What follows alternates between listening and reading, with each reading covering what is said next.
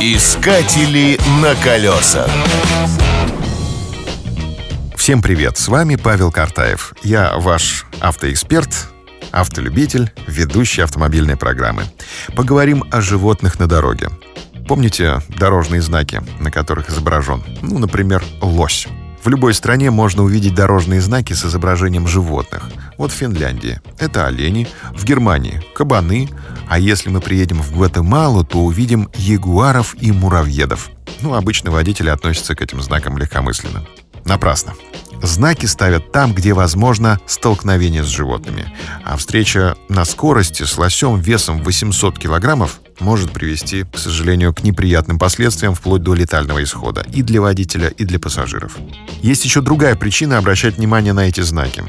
Едем по Северной Норвегии. Я лично вижу, как машина сбила оленя. Водитель невиновен. Животное спокойно стояло на обочине, а потом внезапно совершило резкий прыжок.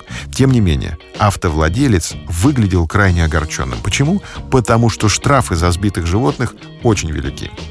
Возьмем нашу страну. В России за сбитого лося придется заплатить 40 тысяч рублей.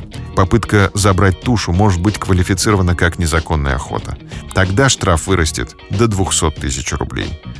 В случае наезда водитель должен включить аварийку, выставить знак аварийной остановки и сообщить о происшествии в ГИБДД. В противном случае действия водителя будут расцениваться как оставление места ДТП, а это уже лишение прав и даже арест. Поэтому, увидев знак с животными, стоит сбавить скорость и усилить внимание. Я надеюсь, что с вами таких неприятностей не произойдет. На колесах. Искатели на колесах.